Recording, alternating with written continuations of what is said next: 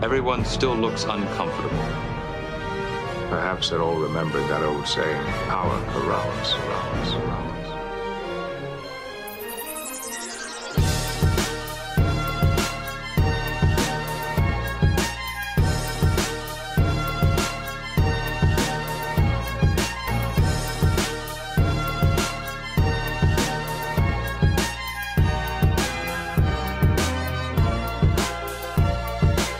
Hello and welcome to Second Officer Slog, episode 30. I am your host, and with me is my number one Jackson.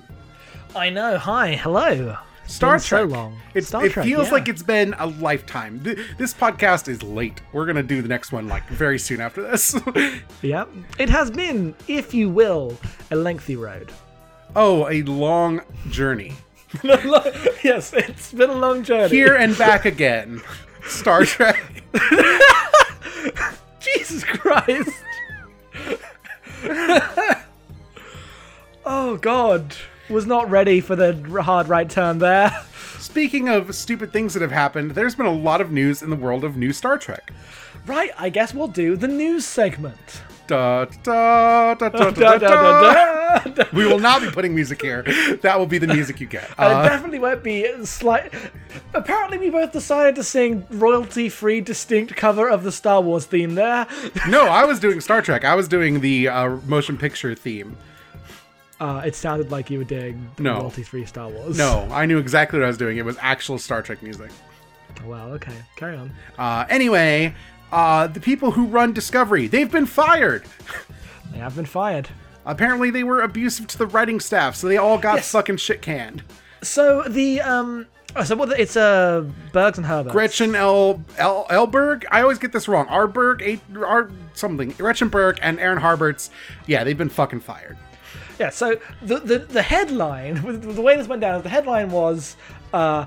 Showrunners fired, replaced with Alex, Alex Kurtzman, which is immediate like, oh god, what the fuck? We're all doomed in like levels of headline writing. But you dig into the story, and it sounds like they were really shitty to all the writers, and the writers were like, we're we're leaving if these people don't go. And then Kurtzman came in and said, I'll, I'll take care of it. It's fine. You continue to write your show. You go away. Stop being mean to everyone, and we'll just finish season two. Um, with how it's how it's like the impression I'm getting from the stories. Yeah. Uh, like I don't get from that story, and especially from the like later story that comes out about the other stuff Kurtzman's doing. I don't predict that he will still be the showrunner for season three. I imagine they'll find like an actual uh, replacement or bring someone up from the writers team or something. I don't actually know how that's like being run, but I don't think this is Alex Kurtzman like coming in and putting his Star Trek 09 stamp on everything. Everyone panic. Yes. It does create a weird narrative that we talked about in the Discord a bit that you get uh Bryan Fuller who joined the show and left and then joined American Yes. Gods and left and then now these two have been kicked out. And they were like part of his writing team. Like they all three were part of Hannibal which is a show that just got canceled cuz nobody watched it. But you get the sense that maybe they're just all kind of bad at dealing with people. Yeah, like there's no way to know, obviously. yeah. but, um, like this is all alleged speculation 100% like I have nothing on this but you just look at it you're like man these these are people who bounce out of shows real frequently and especially with the like news stories about this, like it wasn't just oh they were said they were difficult. It was like no, they yelled at people in the writers' room. Yes, they were like it was it was an HR with. problem and they had to kick them out.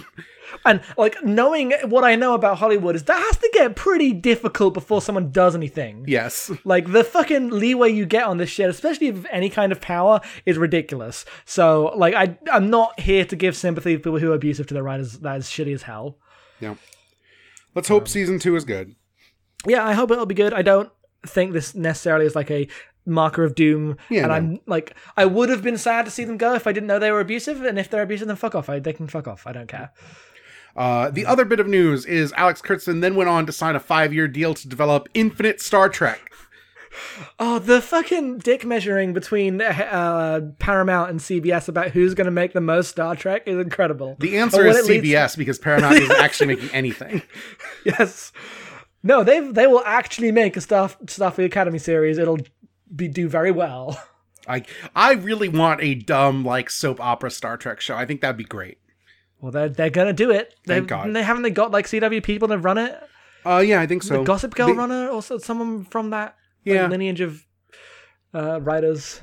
So yeah, he signed a five year deal to develop a bunch of things, uh, mini series, new series, animation. Uh, Do we have the list of the like the projects that are because there was an article that went through. Here are the things that we've heard that might be the thing, and there were four things on that list. Do we have that somewhere? Uh, I don't know. Do you have that somewhere? Because if you don't, will I do do. not. I will do in a, if you want a vamp. Uh, so one of them is like a Khan series, which was uh, like uh, I feel like I was like, right, of course, this is going to be set in like World War Three Earth, and Khan's going to be running a space like a Earth Yeah. kingdom that's full of sci-fi shit. It's just going to be Game of Thrones, but laser guns. I'll So watch they- that show. Here they are. So the one was yes, a limited series based around the Wrath of Khan story. Uh, uh, Khan's full name was yes. Okay, just more information about Khan yesterday. A limited series based around Wrath of Khan. Uh, a series set at Starfleet Academy from creators Stephanie Savage and Josh Schwartz. The duo most recently developed the CW's reboot of Dynasty and previously created shows like Gossip Girl and Runaways. So yes, exactly the thing that you said. Yes, Um, a limited series whose plot details are being kept under wraps yes. uh, and an animated series whose plot details are being kept under wraps. So who knows?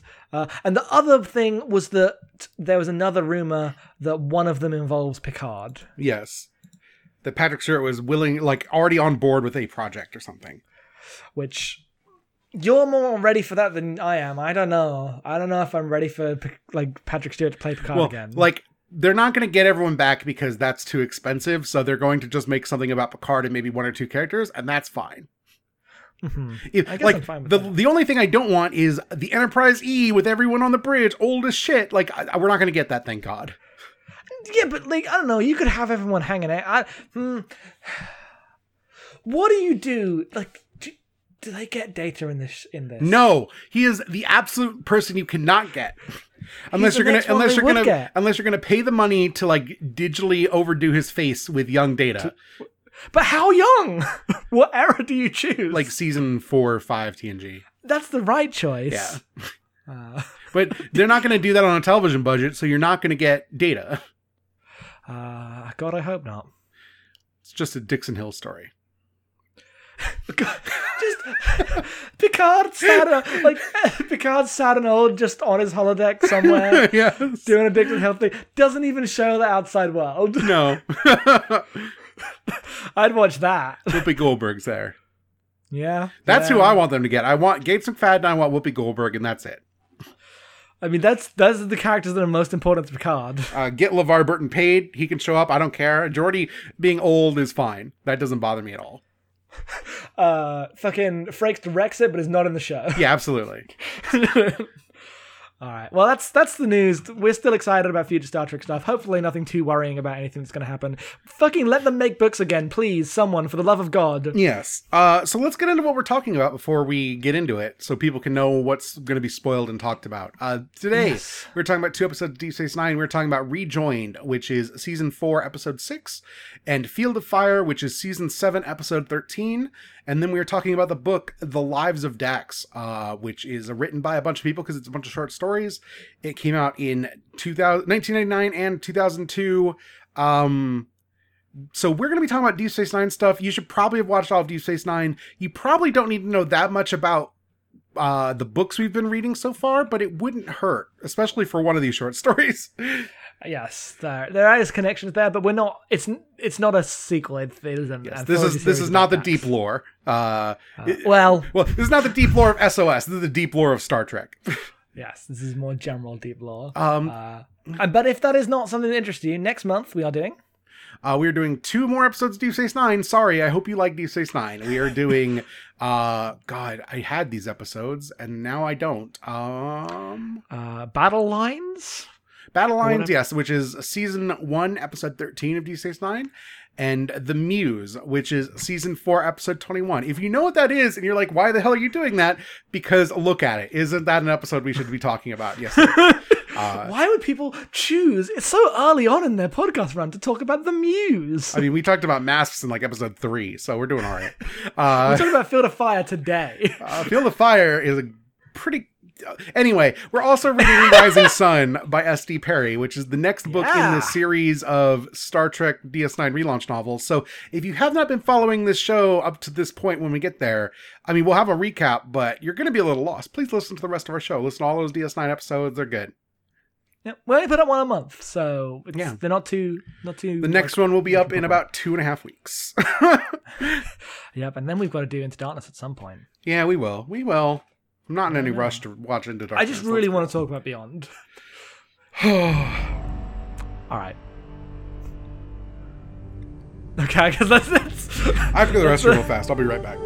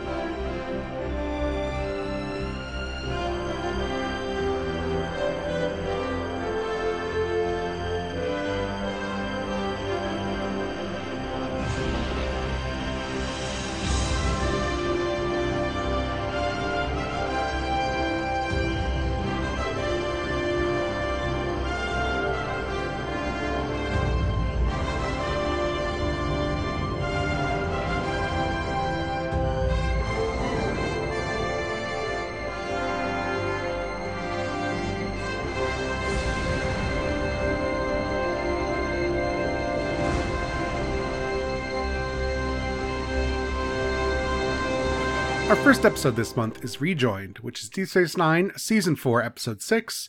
Uh, teleplay by Ronald D. Moore and René Echevarria. Story by René Echevarria. This is directed by Avery Brooks. It came out the 30th of October, 1995. It takes place in the year 2372.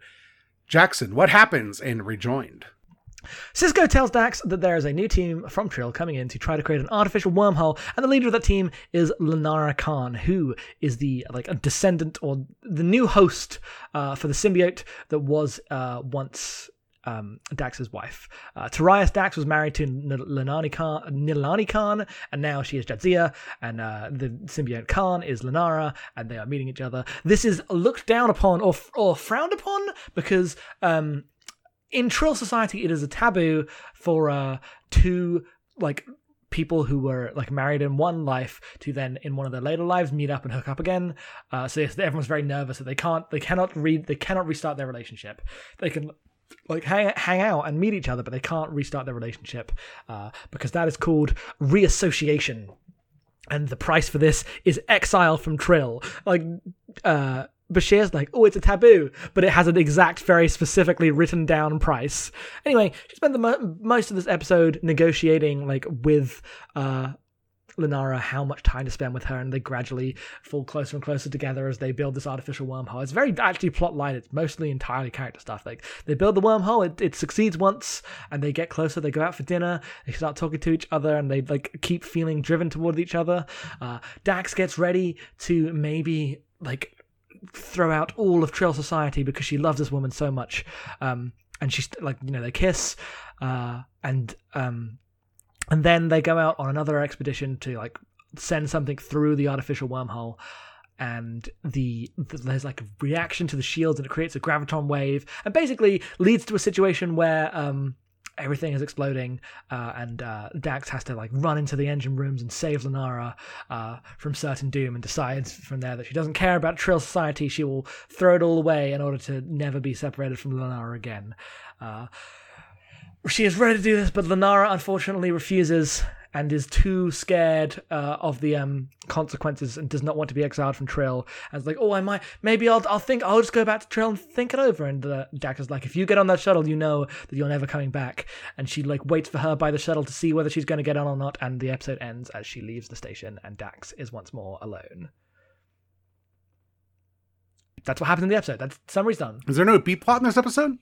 No, I mean the, the B plot is the the Oh, the um, wormhole stuff, right? yeah, that is like because the, the actual plot is mostly just scenes of them going, "Oh, should we?" There's actually very little that happens in this episode. Uh, there's her brother and her boss who are concerned with like, "Oh, you don't want to go do the bad thing.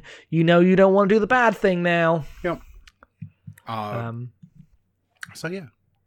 Uh, couple background notes of this episode. Uh, one, this episode was in part written to explain like why the Trill are not just like weird vampire re- royals who like live forever and hang out with their friends who've been friends for ten thousand years or whatever. Um, yes, because if you don't have the thing where they have to go meet new people every time, Trill society grinds to a halt and is very weird. Uh, it's already very weird and grind to a halt. Yeah. So Um, this is the third on-screen lesbian kiss in at least American television. Uh, Wikipedia has a list because there was a '90s fad of lesbian kiss episodes. This is the third one, so kind of before it was a trope. Uh, but um, uh, there was uh, what was it? Uh, Avery Brooks directed this episode, and there was like Entertainment Tonight wanted to film the kiss as like, oh, look at this, we're d- doing the the, the crazy, they're doing this crazy shit on Star Trek, and Avery Brooks was like, you cannot be on set, please fuck off, uh, because Avery Brooks is yeah, a Avery good Brooks. person. yes, there he is. uh, there was uh, obviously some uh, blowback culturally about this episode from people. Uh, the Star Trek creators were like, "Look, they did it in the original Star Trek with an interracial kiss. We're doing it here. This is what Star Trek's about. We should uh, we should b- push the boundaries of progress." And then they did not have gay characters for another fucking twenty five years. Well, no. So what happens actually at the ending of this episode is hilarious because uh, she's like, "I'm, I love you so much. You can't leave me." And she like sadly looks at her and walks away. And it's like a very sad shot of Dax as it fades to black and then goes, "Produced by Rick Berman." and it's very funny. yes. Uh, But yeah, this is the this is the this is the lesbian episode of DS Nine. I I don't know. Yep, it is known for that. It is weird. So it's weird because uh, the episode is like is simultaneously extremely like, isn't this a crazy thing? Look, we're talking about how you like this this taboo around love, but it's not the actual taboo in real life because we're past that. It's another unrelated alien taboo. Yes. Um, but also the act- like because they do it like that. The like if you didn't know how crazy this was at the time, it doesn't really come off as that weird. but like, I feel like that's a good thing for the show. Yes, no, that's what I mean. I, Yeah. That that like I was expecting it to be way more of a event episode. Look Yes. at this, uh, but like partially, like I think the directing of this episode is incredible. There's a lot of like really well done shots. Um, so I, I think that like things that could be melodramatic are pushed away from that. Yeah. So uh, shout out to Avery Brooks, I guess. Yes.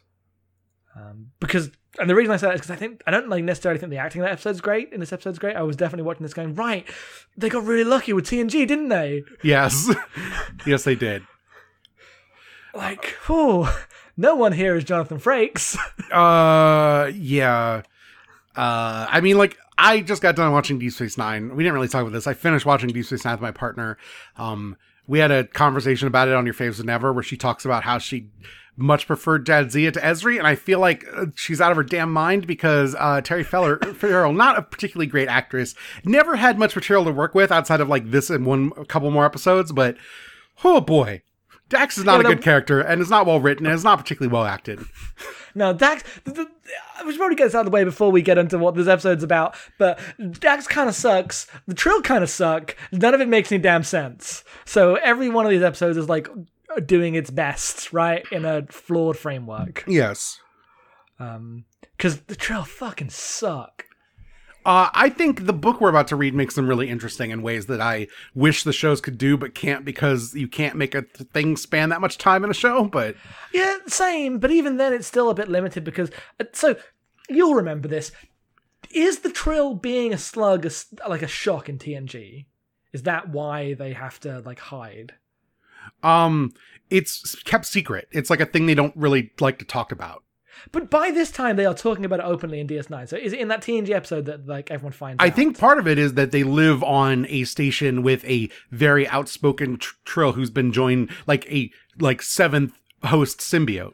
Like I think it's I think it's they locally know a lot about Dax because Dax is a very forthright, and I bet that's not true everywhere. Okay, I don't know. I I got the impression that like after the TNG, everyone knows what trills are. Probably, probably like, probably Beverly Crusher filed a brief about it or whatever, but that doesn't mean everybody read it and like understands now. hmm There's a lot of aliens in space, Jackson. You can't be expected to know everything about everyone.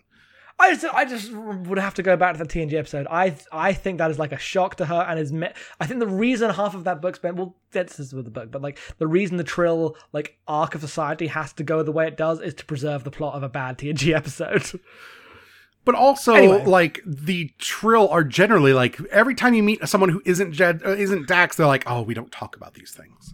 yeah, no, they suck. They're all like, oh, we are we're just very reserved and to ourselves, which is I feel like the opposite of what would happen if you actually lived for twenty lifetimes. No, I don't think that's necessarily true. Also, I think the implication is that Dax is a like especially long-lived host that is off planet because most of them stay on tr- on Trill.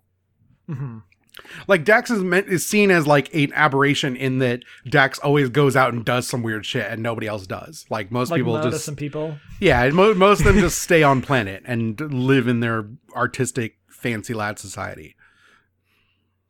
Uh, I'm reading. I'm reading the summary for the host, which is the TNG episode, and yes, it is a twist in that the Crusher had no idea that the species were Yes. uh, it had a had a symbiote in them. Okay, but yeah, so the episode itself is. I, I Also, feel like it's there aren't very many joined trills.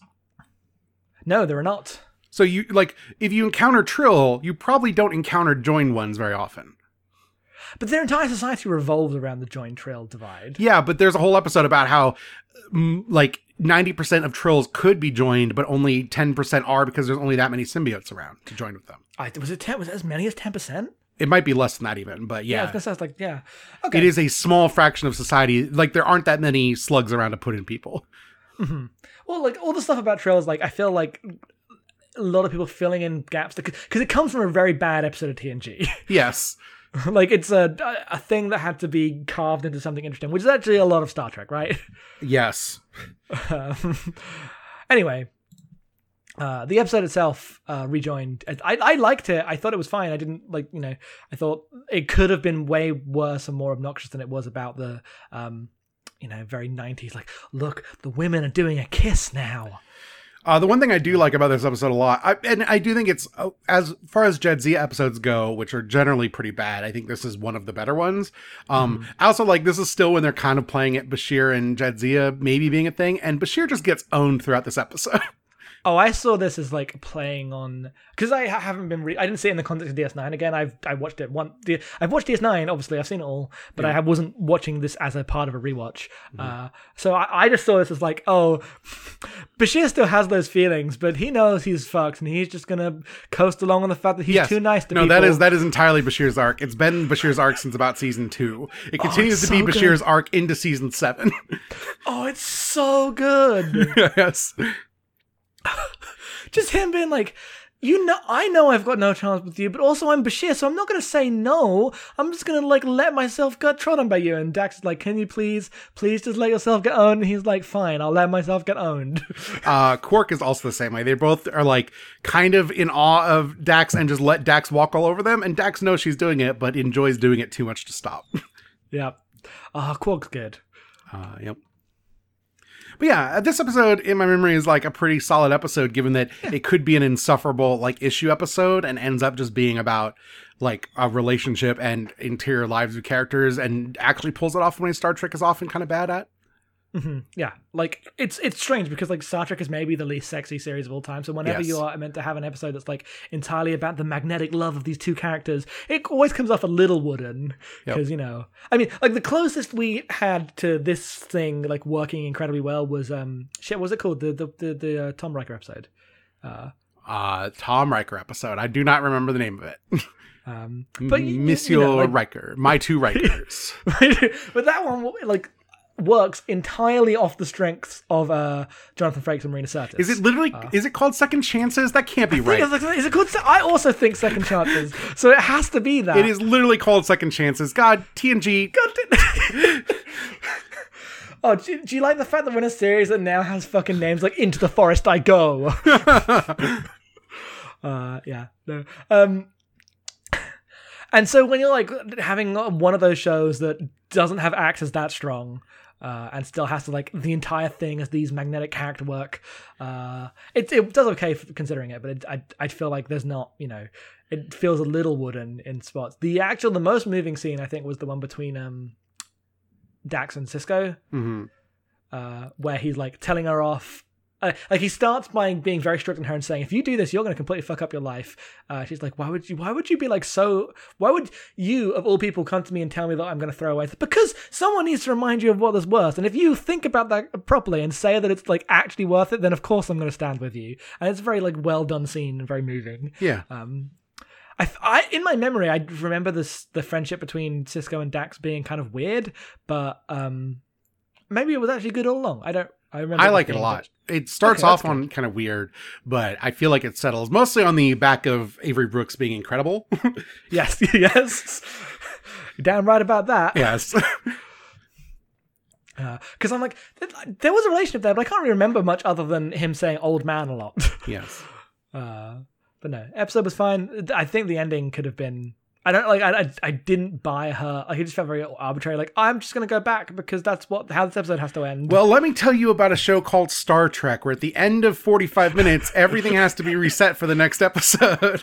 yes, but like DS9 is the show that builds a reputation on that not being true, even though it is true. most mostly time. true in Deep Space Nine too. I, it is not. It is not Discovery until the very end. It's not Enterprise season three at all. Basically, uh, it's just not that show. Like it's still just Star Trek. Like as much people want to sell this show as like this is the show that broke the mold. Nah, most most of it's just Star Trek still. I'm trying to think of the occasions where it did break the mold, and I can think of like once. I mean, in this form, like Yeah. the episode that looks like a regular episode, but then it has huge consequences, and it's fucking Bashir being genetically modified. Yeah. like that's the one. Yep.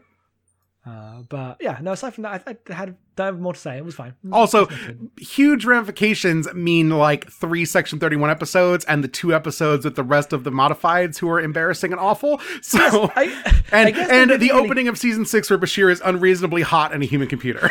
I, al- I almost sent the picture of um. I was having a conversation about how hot Bashir was today. Someone's like, um, uh, I was like being self-deprecating about how I'm basically like if Bashir wasn't hot, and they were like, oh, you're hot too. And I was like, I get it, but please look at this picture of Bashir in fucking uh, episode one of season six. Just look at this. yeah, it's unreasonable. it's it's yeah, it's not fair. Um, but yeah, they did not capitalize on the Bashir thing, and that's the one where they do do something. Uh, God, the Bashir thing's more in my brain than anything because it's a huge thing to his character, but I guess he doesn't really change that much. yeah, no. Well, Brian makes him stand back when they play darts. Yeah, he does. Yeah. Uh, so, what is our other episode? Our other episode is Field of Fire. This is from season 7, episode 13. This aired the 10th of February, 1999. It was written by Robert Hewitt Wolfe and directed by Tony Dow. It takes place in the year 2375. Jackson, tell me about Ezri and Joran Dax. Oh yeah, Joran Dax, everybody! So uh, the episode begins with everyone toasting uh, Hector Ilario, who is only 22 years old and yet two days before retirement. Uh, he's like, "Oh, you did so well on Defiant, everyone." You, like Bashir's giving him a full-on toast. O'Brien's being like, yes, "Hey, he- hey." he's everyone's best friend, and so you immediately see that he is marked for death. just immediately. Uh, and also, he's like, he's like, "Oh, anything for you, Ilario, anything." He's like, "Well, can I join you two on the holodeck?" And Bashir. And O'Brien like, no, never. That is a sacred ground, my son. Yes. How dare you even request such a thing? And he's like, how could? Like, well, that's mean. And then he turns. Doesn't this have to, the scene where uh, Kira's all like, no, I haven't even been there? Yeah, no. He then turns to Kira and Ezri, and they're like, "Yeah, no, don't worry. This is literally everyone. You're not. You're not. You're, they're not dunking on you. This is. They're just that weird about it." know? Um, anyway, he he's he drinks for ages, and Ezri walks him back to his quarters, and uh, he tries to fucking hit on him with a like Will uh, Churchill line. I forgot Churchill's first name. Let's say William Churchill. Uh, he, he tries to hit Williamson, on Killiamson, Churchill. I mean, he was a William Killian. oh, yeah, he tries to hit on her with a fucking Churchill quote. Yeah. It's embarrassing.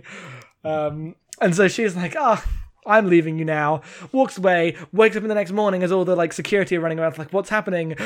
He's dead. Yep, he's been shot through the heart. You're too late. and no one knows you give blame. love a bad name. Do you know the lyrics to that song? no, not that well. okay.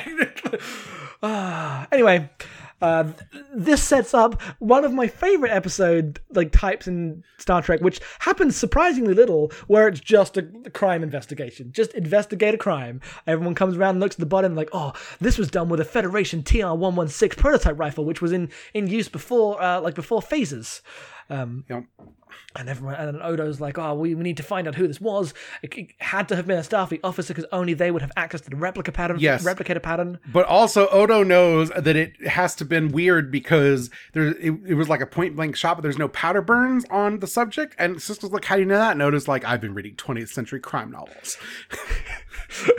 yes, he does say that. Yes. Oh, Odo is so on his bullshit. you know. Anyway, everyone mourns Ilario, and then uh, like uh, Bashir over. and O'Brien are like, "Oh, maybe we should have let him go to the Alamo. Maybe he wouldn't be dead." Everyone's, even though then they would have just taken him home and he'd be dead. yes.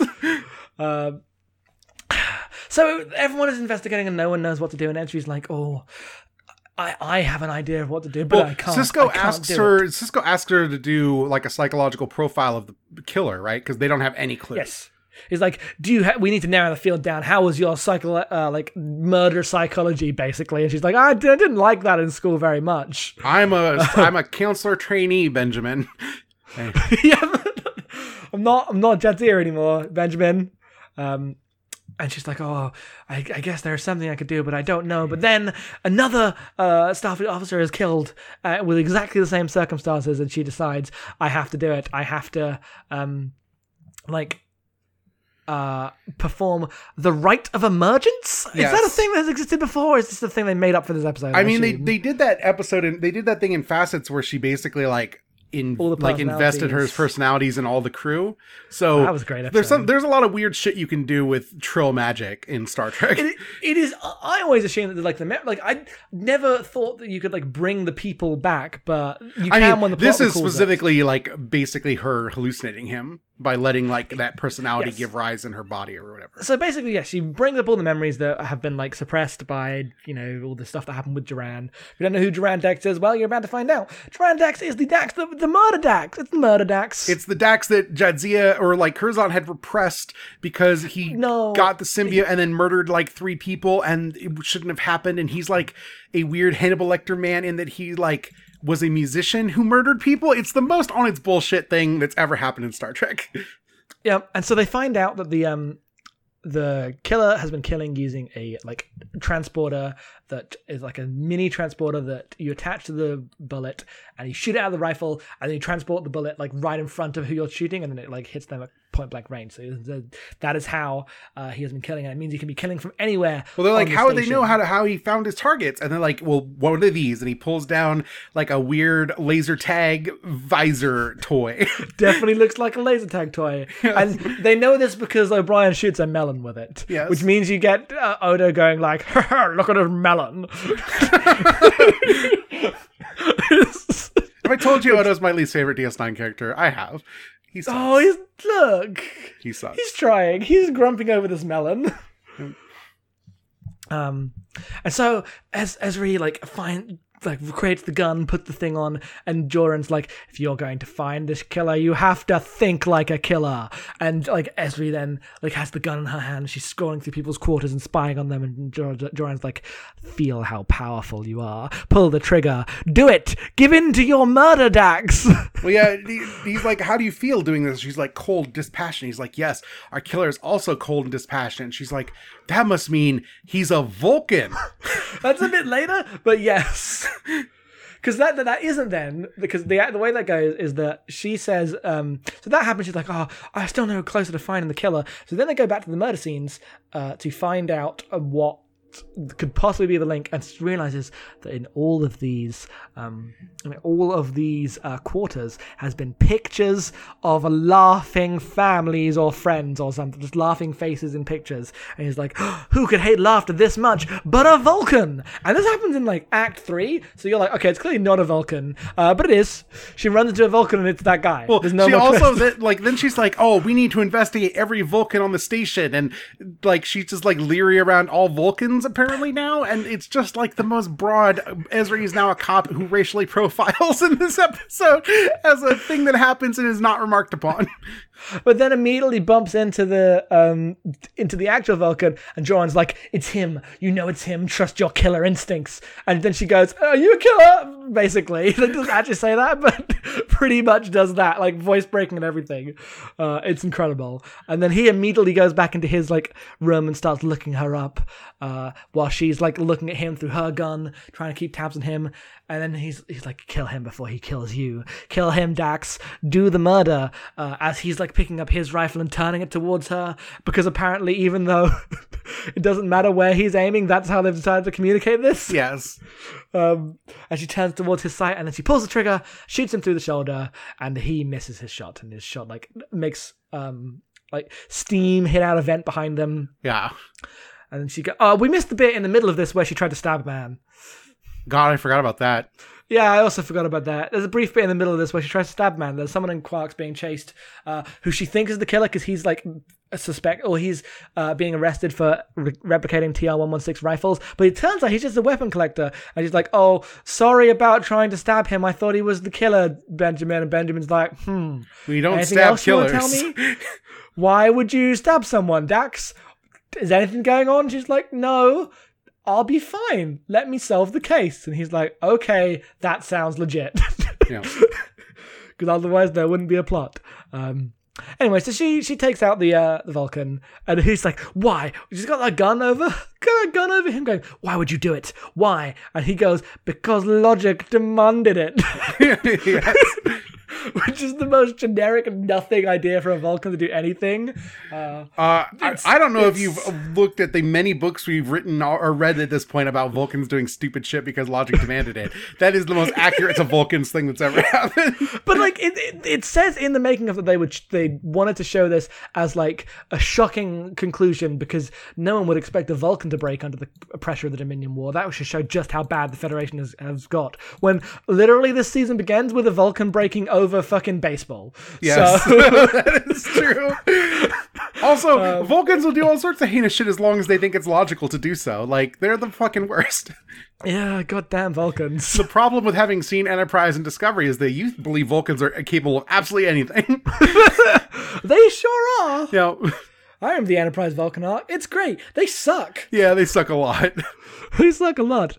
Uh, but now Ezri is like, oh, I've done it. But now I have like used you in this rite of emergence. I will never be able to suppress you again. You will always be part of me. The memories will be near the surface. I must accept that I have a killer inside me. yeah, uh, it's oh, it's a stupid episode. it's a really dumb episode. I, I said uh, I said on private watching this that this is just an Enterprise episode. I mean that in the nicest way. Uh, you know, that's fair. it is. Yeah, yeah, no. Uh, it reminds me of Voyager a lot, but yes, I Enterprise is also accurate. Yes, I haven't watched Voyager. I assume there's a overlap there. Yeah. Um, especially one of the actual weirdest things is watching these episodes back to back and realizing how much TV has changed in even the four years. yes, because like everyone is so much snappier and it's less arch. Like Star Trek, even in season four, DS9 is still very you know. Uh, we're going to be back and forth and do our literary illusions and speak in a very like non-realistic way and just act at each other. Uh, and this has way more like quippy dialogue and everything. It's a 1999 television show. Yes. Buffy was on, The West Wing was on. Yep. Uh, this was that era, and Star Trek has to adjust. yes. Um, Uh, also, it's an Ezri episode, which means it's way better than a Jadzia episode. I don't care how bad the actual episode is, because Ezri's the Yep. best. Yeah, no, even the one where she goes home. well, maybe not the one where she goes home, but yes.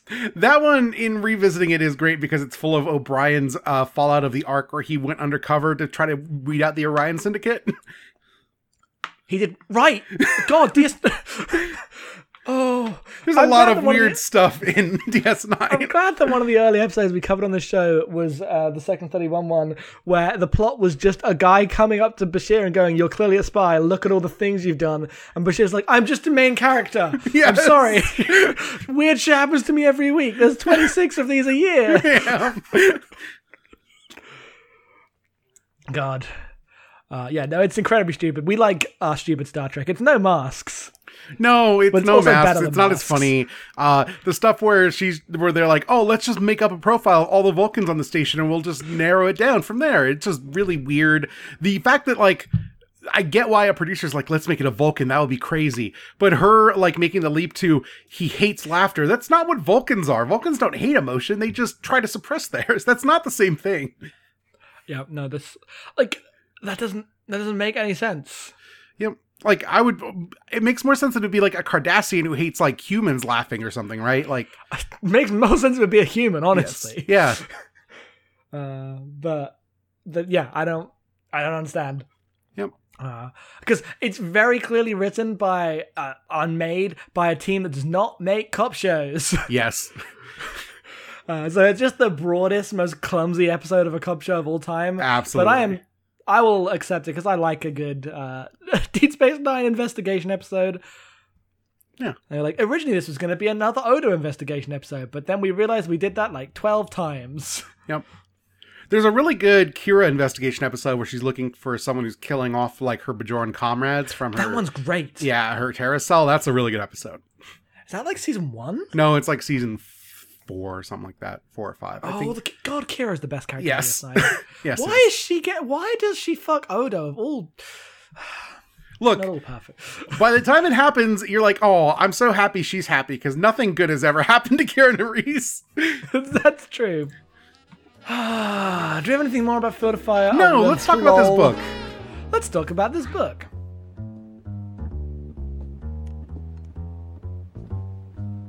Out of the tree of life, I just picked me a plum.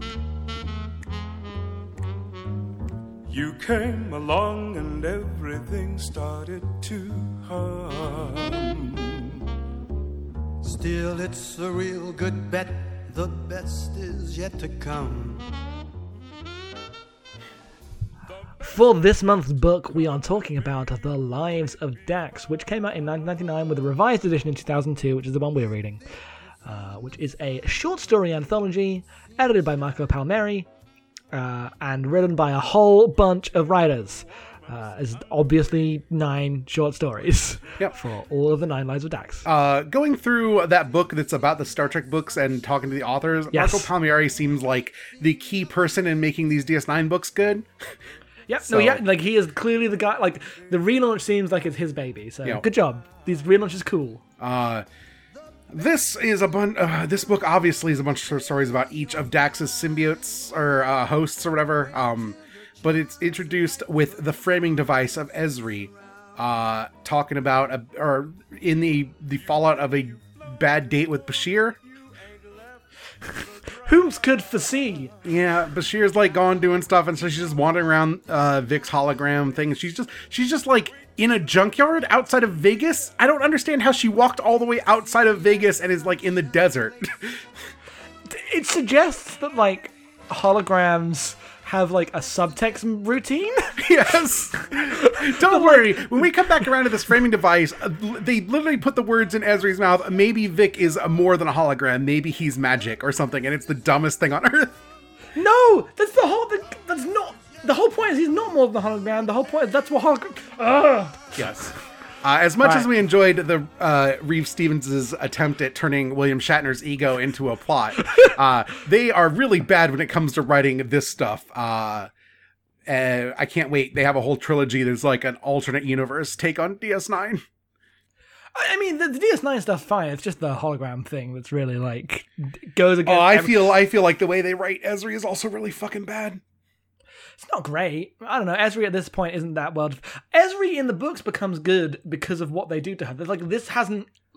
This having having like, just watched all of season seven of DS9, there is more to Ezri than I had uh, thought.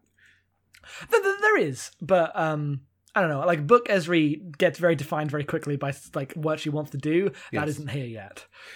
Anyway, she tells a story that she has not told anyone about uh, when the USS Destiny was called to DS9 to get the Dax symbiote back to Trill when Jadzia had been killed. Uh, her and another uh, Trill were on board, and there was some question of who was going to be given the symbiote and was going to be the other guy but then there was a changeling that was on board the ship and tried to take it over and that guy was assumed dead even though it turns out that he wasn't and they had to put it into Ezri because there was no time and Dax was dying. Uh, and so it was all a bigger mistake that anyone could have foreseen but actually this doesn't mean anything. It's not actually that interesting. Um, it's just like, oh, I, I, there was actually another Trill there all along, which apparently is mentioned in the show. This guy, yeah i don't remember this at all uh, Memory Alpha says he was. Uh, they almost hooked up, and then Ezri was like, bu- bu- bu- Starfleet officer. It doesn't really. Oh, yeah, I guess so. Uh, the parts where they're like offhanded, like a lot of So this book is. yes, they mention that she's on that he was another trill on the des- on the Destiny with her, but they don't mention like she literally says in the opening of season seven, "I was the only trill aboard." So they just retcon that in this book is to explain that retcon. Excellent, good stuff. Uh, there's, that there are a lot of Star Trek books that are just built out of like a couple of lines of shows. you know, what's your uh, what was that tweet about? Uh, like literally hundreds of million dollars spent to explain how less than twelve parsecs works. oh, I, I often it was like I often think about like how much money, time, like pages have been spent. Uh, entirely because George Lucas doesn't know what parsecs are. Yes. Like it's incredible. Like that's clearly where that came from. It's like he said that and didn't know what it means. And then they had to fucking like put black holes into a universe. Oh, so funny. Um, but yeah, it's that kind of stuff. Know, there's So- this also implies that there's like a bunch of stories about like uh, basically a whole army of changelings that infiltrated the Federation during the Dominion War that no one ever talks about, which I hate. they- I hate it. They say that like it's it's it's policy not to mention Dominion uh like changeling attacks during the war because it might l- lower morale if people are worried that like there might be changelings infesting our ranks. And one of the good things about the DS9 was that it never became about, oh, if only there are changelings infiltrating our ranks, because that's well, really th- boring. that was a plot point, and it turned out that that was just like fear mongering drummed up by the Federation to try to gain power over the civilian government. yeah, like it ended up being the like the interesting version of that. yeah. Um, and they never like they did a couple things with it, like the uh, was it the Gowron stuff, or was it Mar- who Gowron or Martok? Which one was the actual change thing? Martok was a changeling. I forget the way. it went, Bashir also was a changeling briefly. Yes, I know because I always I just haven't watched that bit. So I'm like, God, I should just watch DS9 again, but I don't fucking. Uh, and then there's the changeling that might actually be no, that wasn't the Bashir changeling. I don't think the one that Odo killed that got him like excommunicated. I think I was, Mm-hmm. was just, just eight. Yeah. Uh, Yeah. So there are some, but it's implied that there are very few. And by the end of DS9, there's like the female changeling and Odo and that one guy who's part of the 100 that Odo meets, and that's it. Yeah, because for as much as the changelings are like mechanically in their construction, like perfect for infiltrating ranks and taking over things by uh like espionage, and they do that sometimes. They're mostly about we have so much force that we don't have to give a shit. Oh, you know what's you know what's actually interesting? They talk in the episode where Bashir goes into the into the mind of uh Sloane, uh when he like in the room full of secrets that Sloane offers them to try to trap him in his dying mind, he like finds a list of changing infiltrators in the president of the Federation's cabinet, which implies something that never pays off in all of Star Trek. Shit. Yeah. but it could just be Sloane making shit up also, like who can say? I bet there's a book that builds on that. Yes. That seems like a thing they would go to. Yeah. Huh. Weird. Yeah. There's a lot of uh, l- threads left hanging by the end of DS9 that these books still haven't picked up yet.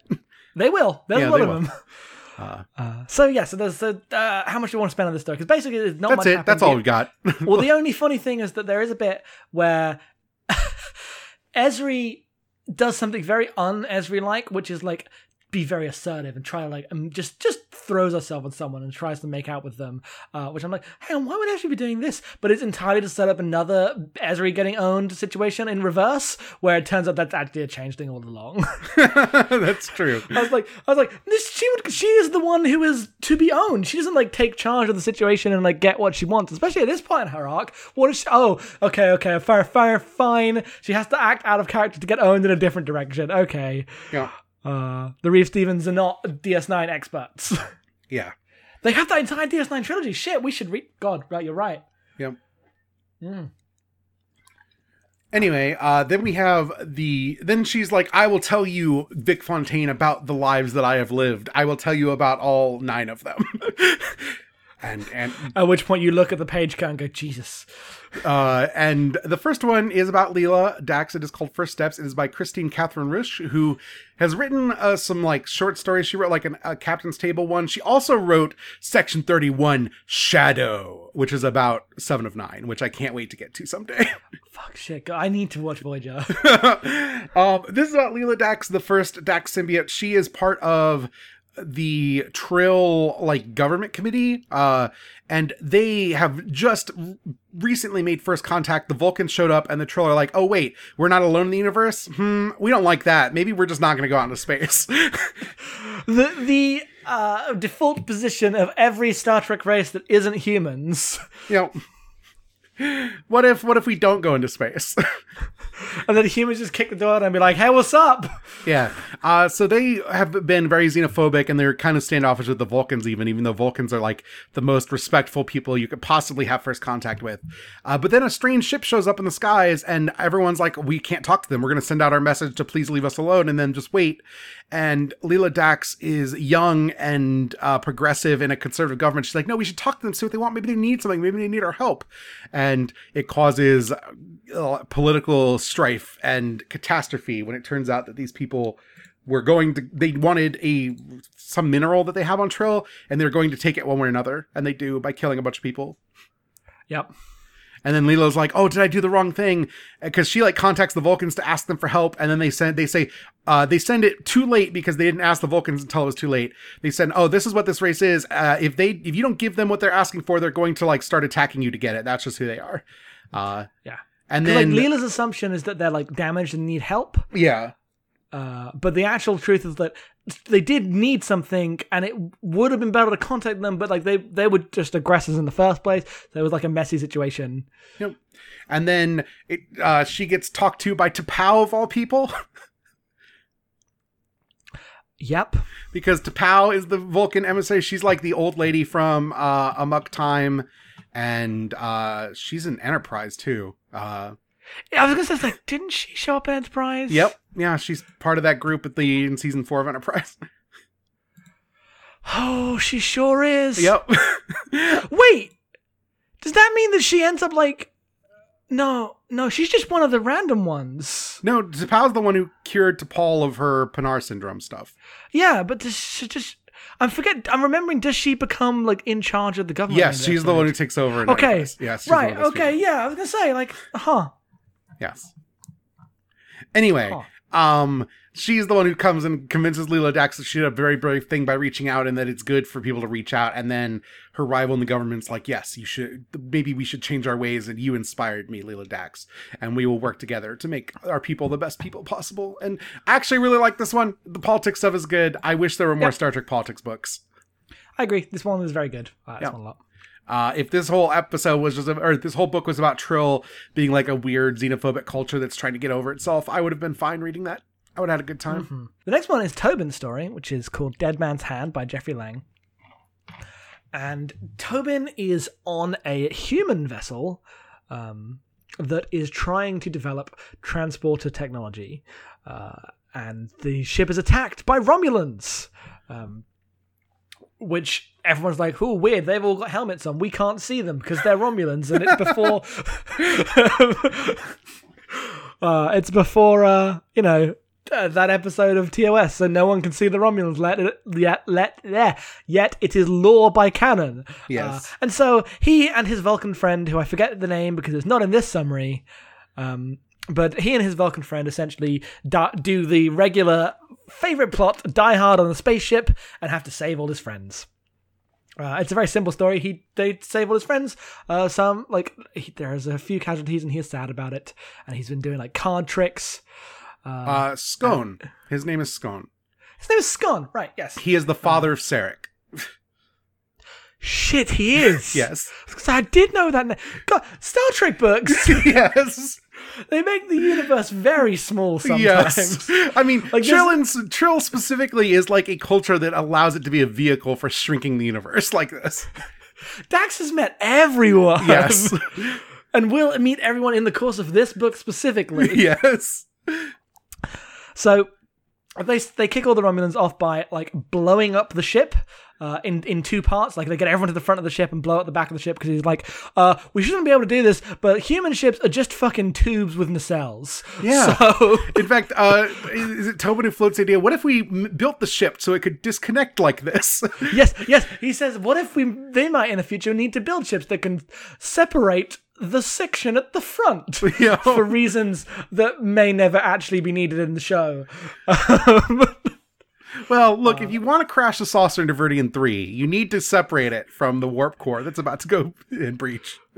yeah, otherwise there'd be nothing left. You know, Yeah, so yeah, they basically perform manual saucer separation, uh, and all the Romulans run away when they see the explosion and go off to not be discovered yes. somewhere else. But this this uh, depicts like in a Warp Seven ship during the Earth Romulan War developing transporter technology for the first time. Which this is a book that came out before Enterprise because none of this lines up with Enterprise. yeah, Warp Seven was not achievable during that time. But also they launch with transporters. Uh, yeah, no, the Enterprise is the very first transporter. Yep. And Uh, was well you- before the Earth Romulan War. Do you remember the um, warp limit of the original Enterprise? Because I know, like, the D can do like all the way up to nine point something, right? Like it's very, very fast. Yeah. Um the thing with that is that they like they basically had to lore reset the warp like thing because the Enterprise goes to like warp 13 at some point, something ridiculous like that. Well, that's. Well, do you mean the Enterprise original? Because Yes. The, okay.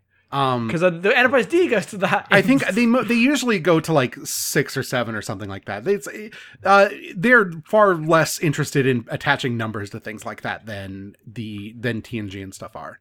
Oh, sure. I just The assumed. that Okudas had not shown up. Yeah, I assume that by that time the Okudas would have said, "Okay, here's what it basically was, and here's the progression to them." Because I feel like Warp Seven in that time is a bit fast.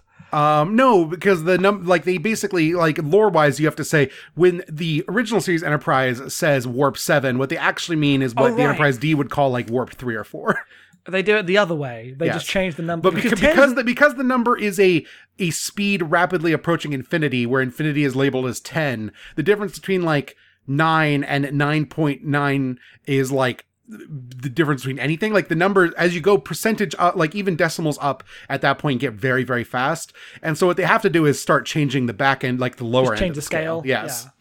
Yeah. Okay, that makes more sense. hmm Well, that's that's warp law. warp And, one uh, that- is the speed of light and warp 10 is infinite and ha- what is in between is kind of up to you Yeah. No. Yeah. Ten doesn't mean it's not like a speed. It is just the infinite. yes Which is why when they go to warp thirteen and all good things, you get very surly. yes well they hadn't they hadn't i don't know look Yes, i try had. not to think about it i try not to think about it it makes me mad That episode's amazing. I mean, what eventually happened is in those 25 years, they kept resetting the scale. Like, what if we go to warp 20 instead?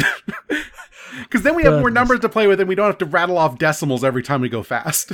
that's true. What if they added a third nacelle? you know, Uh, what is the next story before you get So, too mad uh, about? the thing I like about this one is it talks a lot about like space was different before humans showed up.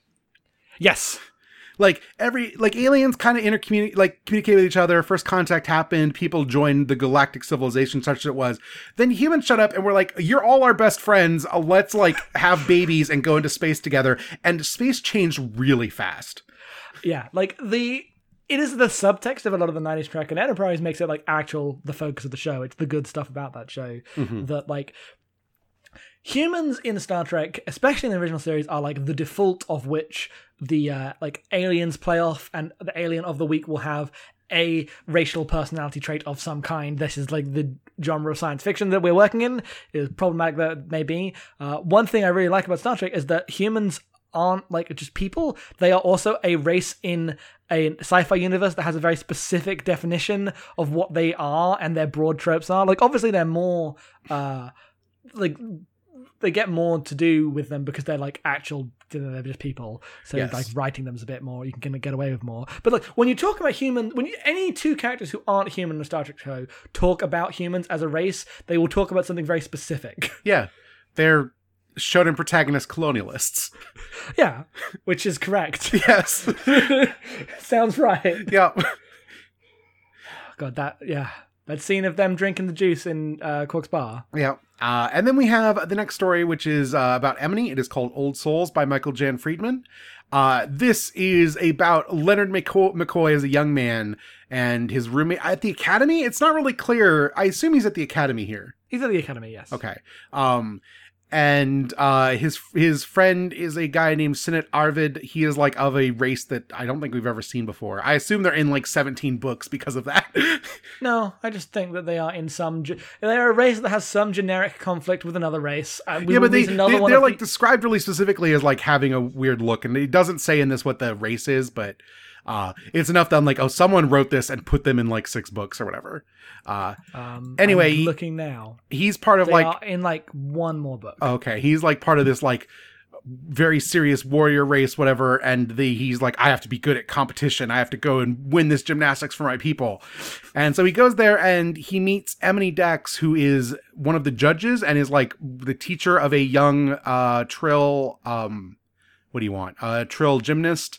Uh, and he's like, oh, she's the most beautiful per- woman I've ever seen. I need to ask her on a date. Uh, and he does. And they uh, hook up, and that's great and all. And then she tells him about the symbiote, and McCoy is like, wait a second, uh, that's weird. And he freaks out about the idea that she was a man once, and it's really fucking Star Trek in this moment, 90s ass Star Trek. And then McCoy, then I McCoy has this moment where he's like, wait a second, that doesn't matter. She's who she is now, and I love her. And it's dumb and clearly like written by like a fucking middle aged man, but I guess this is better than we got in actual Star Trek of this era. Yeah, I described it tweeting about it that uh, McCoy has what can only be referred to as a turf wobble. yes. Because he's like, oh, she's the hottest girl ever, ever, I've ever, ever. Look at how hot she is. God, she's so hot. Wait a minute. Blah. And then runs away. And then was like, oh, sorry, I just forgot how hot you were for a moment. I'm back now. Uh, yeah, though the, the thing he actually tells her is like actually good. It's just ridiculous watching this all happen. I didn't realize that uh, Leonard McCoy was like woke to trans people, but that's basically what this story is about. This story is about him realizing that he should be. Yes. Uh, But part of that is through the story of his gymnastics competition guy hates the trill, and it turns out that the reason this is true is because they learned what the trill were and are like disgusted by it because the trill keep joining and the symbiotes are like a very well guarded secret, even though they're now in like part of uh like galactic culture. But that's it. Leonard McCoy and Emony Dax hooked up, and it's. Also, I she like taught him how to be a doctor. yeah, she's like, oh, you you should be a doctor for sure because you like saving lives and you're good with your hands. Wink. yeah. Wink. Um, doesn't I don't remember if Dax mentions that she knows McCoy in Troubles and Tribulations. Do you remember? That They- he- is a good question. she she mentions that Spock is super hot because like they see Spock and Kirk and she's like, "Oh, he's so hot," and she's like, "Well, Captain Kirk had a reputation." She's like, "No, not him, you idiot, you straight man." Yeah, damn, that ain't true. um, I don't remember. Oh well, I'm yes, yes, yes. she does mention that she knew McCoy. She says, um, Dax recognizing having met, met him when he was a medical student at Ole Miss. Yeah, Uh, so it wasn't the academy. yeah. Apparently, he's a medical student, and she's teaching him to be a doctor. Also, Well, he I, isn't the whole thing that he's like, I I guess I'm going to be a doctor, but I don't really feel like I should be or whatever. yeah, because he's like, I'm just, I don't know what I want to do with my life. I don't have any drive. Um, and then she Because McCoy has that I- whole like I think McCoy has the same kind of arc as he had. I haven't watched all of TOS yet. He doesn't have he has the same arc that he has in Trek 09 where he became a doctor and then like his he had a divorce and then joined Starfleet. Mhm. So Uh, Sisko asked if it was Curzon who met him. She said it was Emony. She was on Earth judging a gymnastics competition. Dax tells Sisko that McCoy had the hands of a surgeon, and she knew he would be a doctor. So Great. yes, this was just uh, they made a short story out of two lines of dialogue. know, uh, McCoy is an ally. Yeah, Happy Pride. Jesus. uh, you want to talk about the next one? The next one is called Sins of the Mother. It is about Audrid Dax, the Dax that everyone Is it? Is it? Yes. Well, no. Well, yes. There's like zero Audrey in it. Also, it's written by S.D. Perry. Yes, SD Perry writes this one. Uh, also, gonna go out ahead and say the formatting of this one sucks. If the format of your book is a letter and the letter goes on for more than like a page, it's okay. You don't need to put it all in italics. Well, they did. So It's like I was like, oh, this entire short story in italics. Like, oh, this great. So this story. Uh, like the ones we've read so far have been okay. You know, they're they're fine. I had a good time. I really like the Lela one. This one feels like uh Marco Palmieri went to SD Perry's like this book needs to print in uh, six hours, and we don't have anything for Audrid. Can you fill time? yeah, but it's it's fine because SD Perry's pretty good. I've enjoyed all that. I need stuff. I I need you to talk about the pa- the parasites from uh conspiracy. I there you go. You can put Pike in it. I don't know. Do something. Yep. Audrid heads out um, with Pike. This is all in a letter delivered to her estranged daughter. Yeah, to her strange daughter. She heads out with Pike and uh, her like her daughter's father, Javen Vod. Yeah. Um, Trill names might be the closest to Star Wars names that exist in Star Trek. absolutely. yeah. Uh, yeah, she heads out with Ben Quadraneros. um, uh, and they're going to a, like an asteroid that has some like readings on it to basically where they think, oh, maybe we'll get some evidence of where the uh, symbiotes came from. Uh, and then they're, going with Pike, and Pike's like, why the Trill on this mission acting so excited and weird? Are you hiding something? And they're like, no. And he's like, all right, well, I just won't ask then. Uh, should we? Is it dangerous? Are we going to meet anyone dangerous? And they're like, no, it's fine. We don't worry about that. We'll we'll, tell you that at least. Uh, so they head out on this mission. Uh, after about ten pages of like having what's about to happen recounted through like different lenses like i'm sorry for what you're about to tell you. I haven't been able to tell you for so long but it's so painful but i don't know what to say. But it is such a painful thing. Like the most filling pages that's ever happened um, and then they, they open the door and they're like, "Oh, it's it's a cave. What is this?" And then it's not a trill. It's not like a, a descendant of the trill. It's a parasite, and the parasite immediately uh, takes control of Javen. Um, and like attacks all the other Starfleet officers, and the only ones who escape are Audrid and Pike. Um, and they take Javen back. And, uh, like and they, they, Pike they defeat- finds out the secret of the Trill, but obviously he's never going to tell anyone because about he's about to be able to only communicate in beeps and boops. yes, he is very like right before that. You know, Um, so yeah, they, they, he takes over the parasite. Uh, the, the parasite takes over Javen. Uh, they just succeed succeed in de- like defeating him, but then they're like, this parasite has fully bonded to both Javen and to the symbiont. We can't like um separate them. And it is better to let him die. And so this is how her father dies. She's like, I'm sorry, I never told you the truth before, but Yep. you, as you can understand, it was so hard for me. And I'm reading it like, I, I mean, you're clearly in the right. Yeah. and why you didn't. Say, not telling her is much worse. well, I- like specifically, she was part of the Trill Symbiosis Commission, and Trill asked her not to say any. Like they said, don't talk about this with anyone ever, Yeah, I know. because the idea that, that something could corrupt the symbiotes is like basically heretical to Trill because it's like, oh, it doesn't matter what happens to the people who are joined as long as the worms survive, they're fine. They basically live forever. And the idea that something could come and take that over is like would upend their entire society. And the best part of this is that she doesn't realize that she's like, oh, and then we'll I'll go back to Trill and we'll start working on a defense thing, and then immediately tells everyone, and they go, ah, shut up, you can't say this to us. You know, Um, but then that's what happens there. They the, the letter is read, and then they the mother and daughter reunite, and everything is over. Yep. Then we have Torias' story, Infinity by Susan Wright. This is Torias Dax as a hot, young hotshot pilot with his wife, Nilani Kahn, who we talked about uh, about an Yes, hour ago at this point. Uh, they are testing a transwarp drive that will allow them to reach warp 10 uh, on the shuttle called the Infinity. Like, if we get this working, we could put this into the Excelsior and it'll be great. And they're ready for a test. And is like, I don't know if we're, or I, I think we should do it. And Nilani's like, I don't know, should we do it? And some people are like, uh, maybe we should go back and work on the engine again. The simulations aren't positive here. Some people, including Lieutenant Saavik. Right. I forgot about Saavik being in this god. Uh, Yeah, know, and then right? he's like, wait a second. That just means that the Federation are going to come in and take all this over and take over our research, much like Star Trek II The Wrath of Khan. uh, and he's like, no, we have to do it. And then they do the shuttle test on the day, and like Admiral Kirk is there watching it and everything. Um, they do the test, it goes poorly. The transporter suit doesn't really save him. Uh, it gets him out, but he is injured beyond repair. They just get Dax out. Uh, and Torias dies. That's what happens. It's pretty short. It's like uh, the most uneventful one of these. I feel like.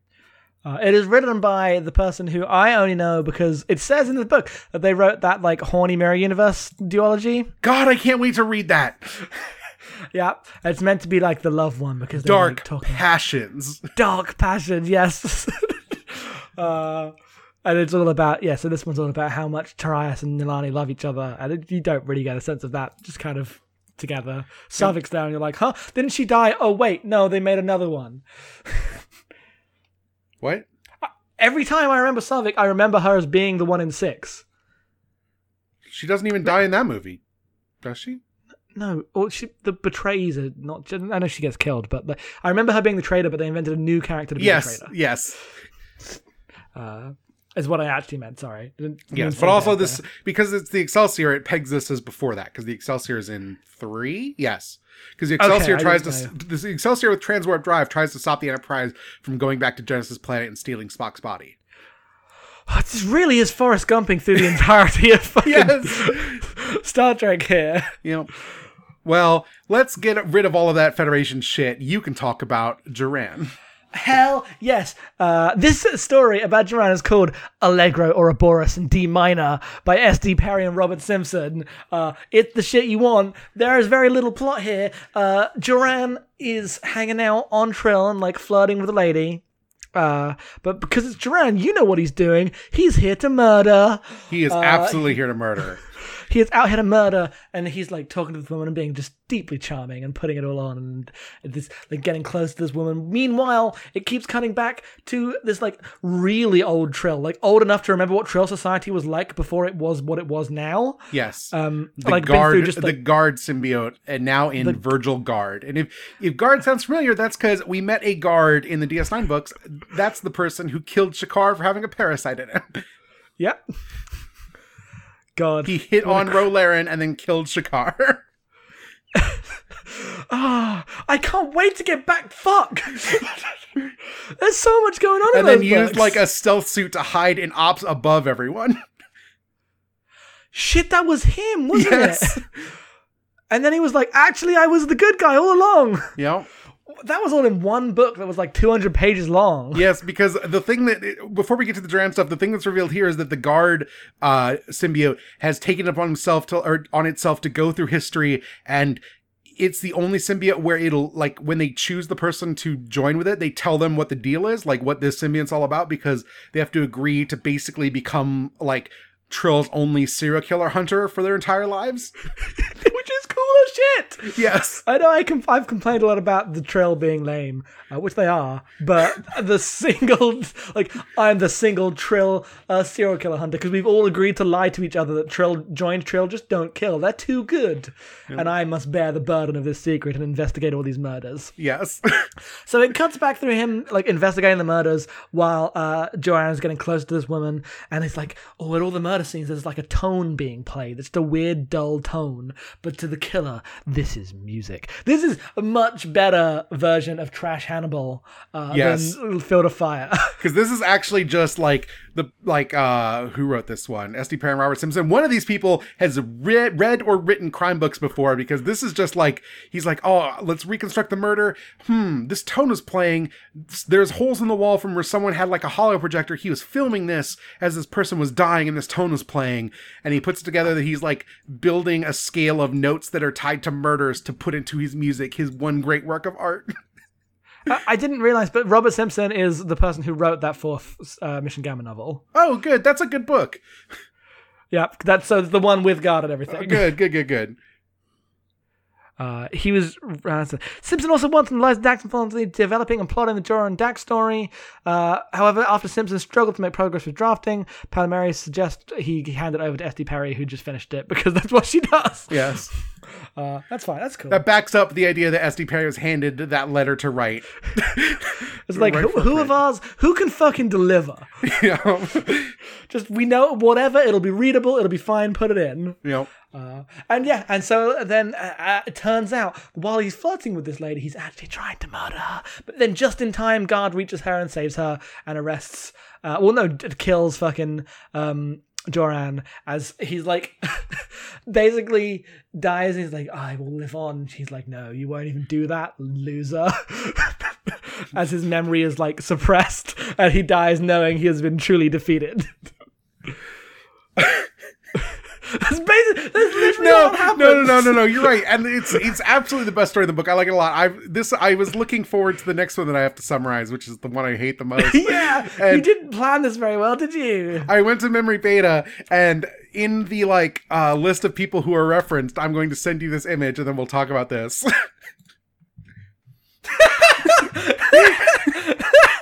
That's for the next one. yes. Yeah.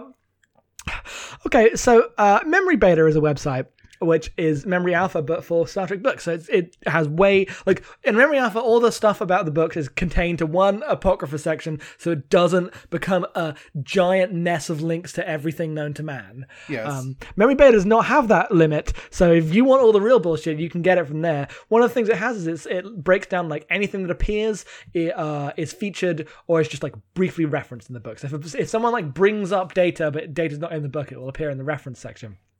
For the next story, which is Curzon's story called The Music Between the Notes, uh, we have this image. It says reference only. Miyamoto Musashi, God.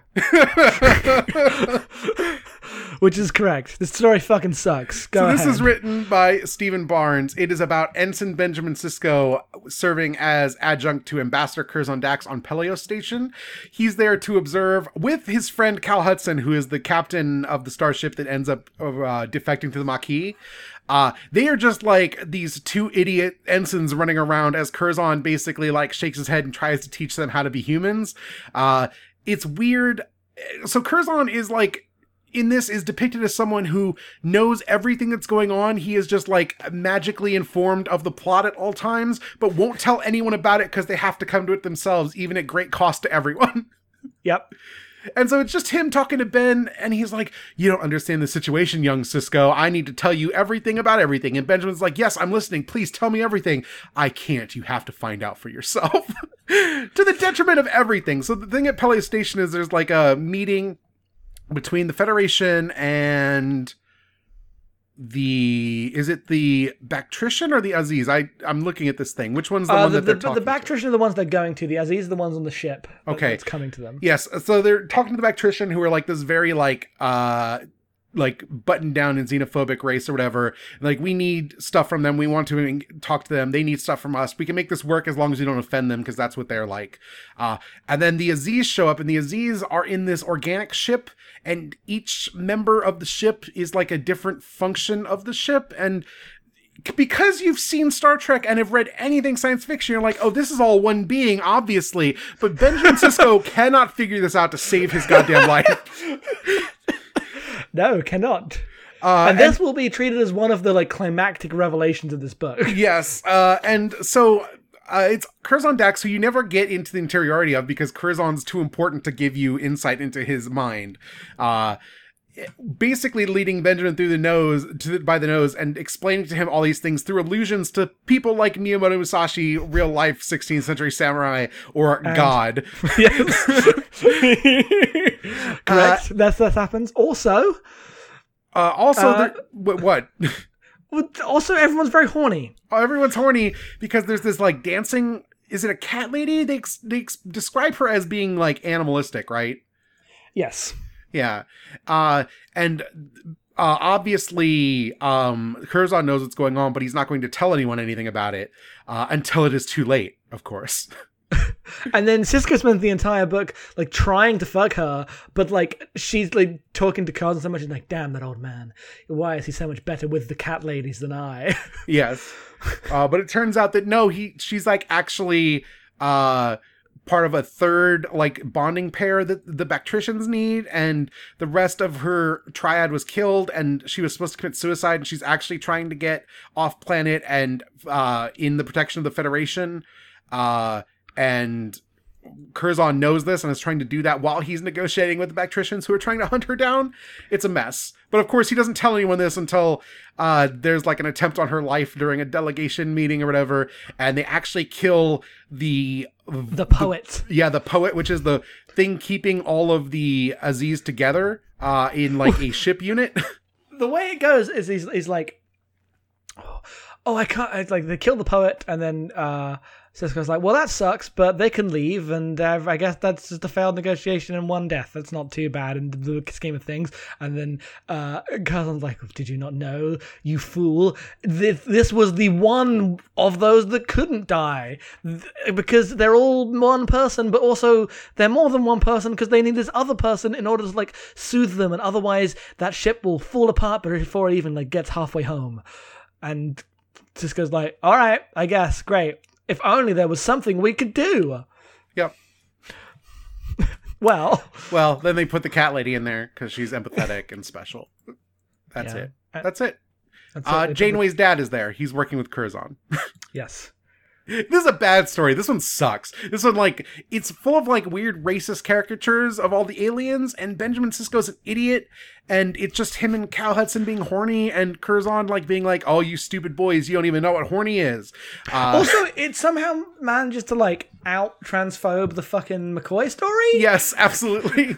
because he's he's like super turned on to this cat lady, uh, but then it reveals like she's actually like a third gender, and that's why she's so androgynous. He's like, oh, I was, I can't believe I was attracted to something so like alien, and maybe it's like it literally says it wasn't male or female, it was something italics other, and I'm like, man, all right, you want to lean into this any harder? yeah, it's gross. This is a bad. really story. not into fucking Chaser Sisko. Like, gross. Worst thing that's ever happened. Yeah.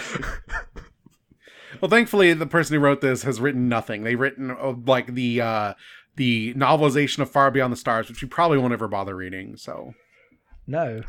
we don't read episode novelizations typically. Also, that's a good one for kind of insensitive racist writing. yeah, you know what? Fair enough.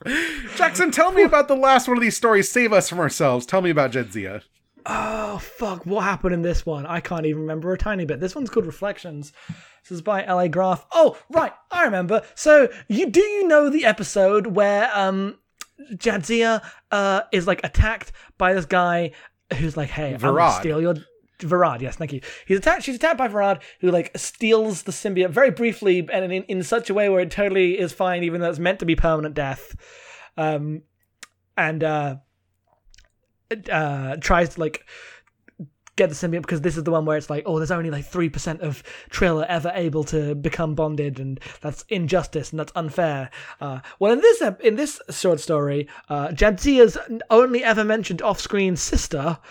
Um, was this sister mentioned before? That's what I want to know. No, we never a- really we never get anything about Jadzia's family life. That's like doesn't exist in DS9 basically. Yeah, because this like it fleshes out Jadzia as a person more than because Jadzia is so much more of an extension of Dax at the start of that show. Yes. They haven't even realized what Trill are till like season 4 Mm-hmm.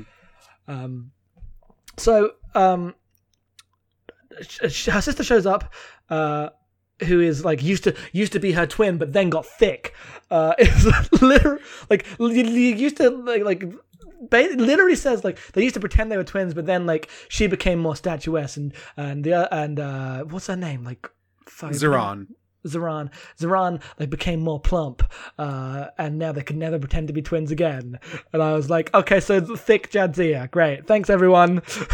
You know- Literally, what you wrote down, uh, you had no idea.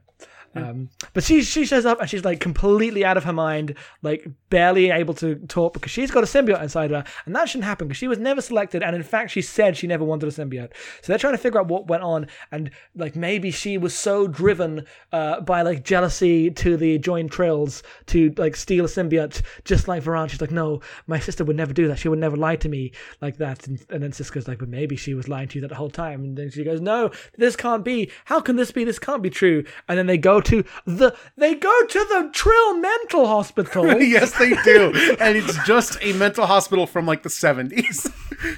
But because the effects on the mind of the Trill are so crazy. yes, Look at how they're like crazy- they're like it's the only Federation race that still has mental hospitals.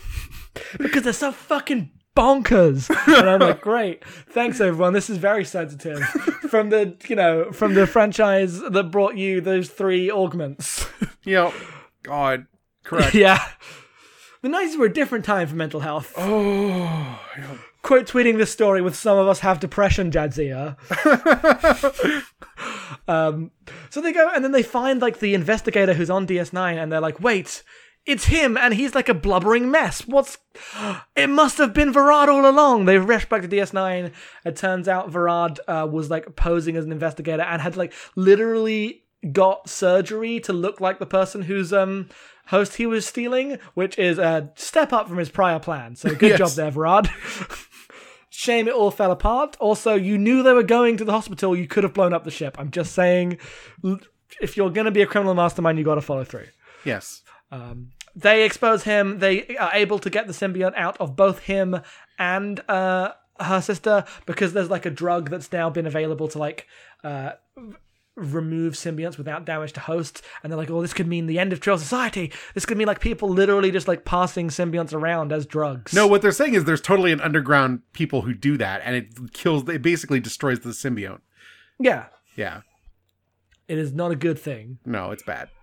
Uh, but it, it like it, it exists, but they're totally treated as like a reveal. Like this is not a thing Yes. that everyone is aware of. Yeah, no, no, no. Barely anyone's aware of the fucking symbionts in the first place, let alone the symbiont black market. Yep.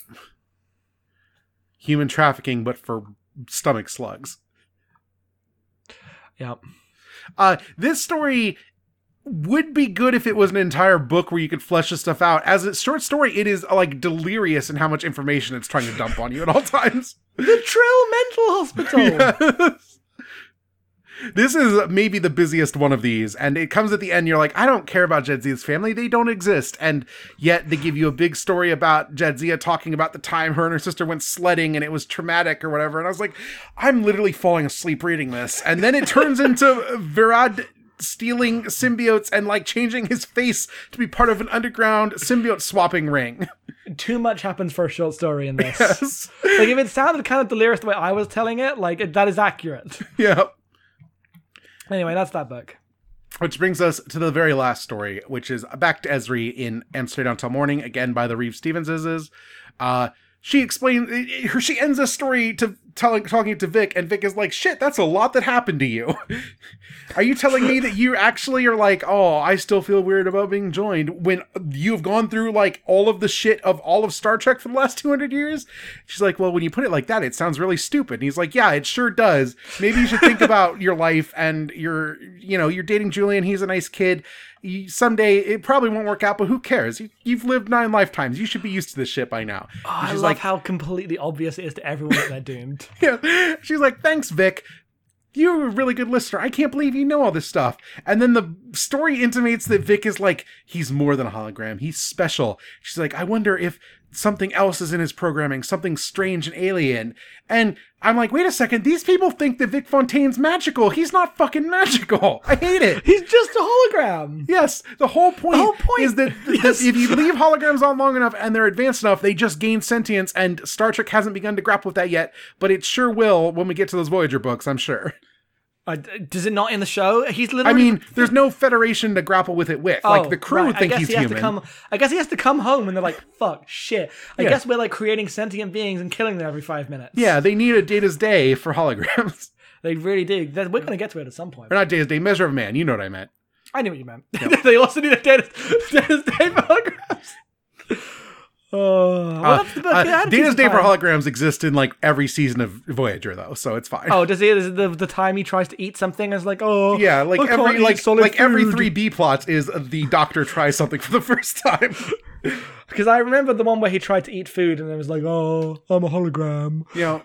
know, But I assume he does that for everything. know. Uh, so yeah, that that's the end of this book. It's real up and down. The back half kind of bad. That uh that story with uh Joran is worth the entire book though.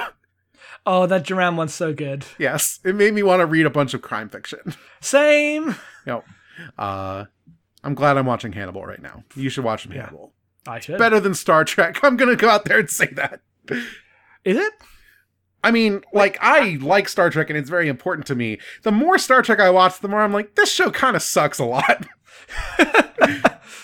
Yeah. We bring a lot to it. I'm not here to say Star Trek is like the greatest show ever made. It's not. Mm-hmm. I've been watching TOS and late DS9, and man, you want to let sh- show me the Whiplash? failures of television? They exist in those shows put together. It's not even. Those are the good Star Treks. you know. Uh, but yeah, that that's it. This book was all right. It, it's interesting. I wish the show could do more with Trill, but I feel like the only reason this book works is because it operates on literally the scale of centuries. Uh, can't do that in a television show. Yeah, you would need to have like, I mean, one a budget to do a million sets. Yes. which like every Star Trek show is set in like three rooms for a reason. Yep.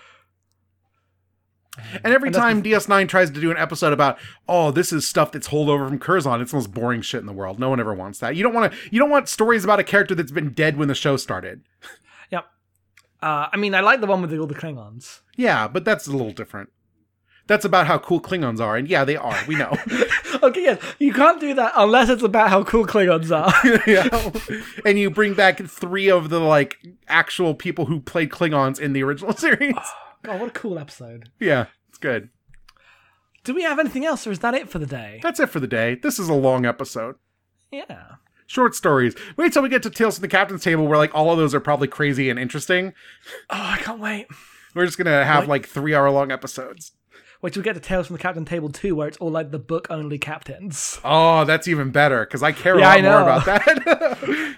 Enterprise B, let's go. oh, Jesus Christ. Where are you? What's his name in Ferris Bueller? Cameron, Cameron? Yeah. you know, Cameron. come on. I hate it. We're done here. Next month, we are in like two weeks. We are reading. Let me go to these. I have 7,000 tabs open. What were they? Oh no, I think I just closed one of the tabs I needed. We are reading Rising Son. We are watching Battle Lines, which is season something something, and The Muse, which is season four. Something. Battle Lines is season one, episode 13, and The Muse is, I think, the one I closed. Do you remember what that is? It is season four, episode twenty something. Yeah. Uh, we will be doing that, and please enjoy. We'll be back to talk about what happened while Jake Sisko was in that damn wormhole for like seven months. I assume he wasn't in the wormhole the entire person. time. Well, who knows how time works in that fucking thing? Oh yeah, wibbly wobbly, timey wimey. I'm dying. I'm gonna go. Goodbye. Fuck you. Uh, no, You know? Jackson. Where can people find you on Twitter, and where can they No. find our fine podcasts? Doctor Who references kills is dead. Um, they can find us at abnormalmapping.com, which is where all of our podcasts are. They can find me on Twitter at Headfuls Off. If you would like to support the show, you can do so at Patreon. No, fuck, that's you. Uh, what show should I plug? There's so many shows on our network. There's a lot. There's abnormal. if people want, people want the other adventure of space bullshit, they should go. to. they should go to patreon.com slash abnormalmapping. That's not Uh, what I meant. That's not what I meant. I was pitching to the Amory score, Jackson. Fuck, we do three of these. they should go to the Amory Score, which is a podcast about the epic works of Coheed and Cambria. If it is as far from Star Trek as you could possibly get and still be in space, it is bananas. that, that's like the best pitch possible, but only to you and me. Look, if Mayo walked into Deep Space Nine, oh God, worlds colliding. Uh, that You would actually probably be great. ineedmayo.com. Let's be real. Yeah, yeah, no, let's be real. If Wilhelm Ryan walked into Deep Space Nine, That would be bad. yes, it's bad when he walks into his own fucking ship. like if if if Mayo uh, walks into Deep Space Nine, I just read that as like an Austin Walker character now suddenly. So it's good. Fuck, you're right. So that that's the intersection of all our interests. If you want to support all of those interests and the other podcasts we did not describe, you can go to patreon.com slash abnormal mapping. Support us any amount, but for one dollar a month, you will get the Great Gundam Project, which is me and Jackson once a week talking about two episodes of Gundam with much more coherence than we talk about these episodes of Star Trek because I write down summaries and about how much Gundam is interesting and often frustrating because it's not Star Trek. It is a nice companion to this if you watch both shows. I don't know who in the world is into Gundam and Star Trek aside from us, but hopefully those people I exist. mean, we get more grumpy at Star Trek than uh, at Gundam than any of our like actually into Gundam friends. I don't even know if we're into Gundam. I like it a lot. I like Gunpla. I, I I'm still the jury's still out on Gundam itself. Well, look, we've got seven years of this shit. We sure do. It's been a long road. That's it. Uh, You can find me on Twitter at em underscore being. We will be back in two weeks for more Star Trek. Until then, I will see you out there. No.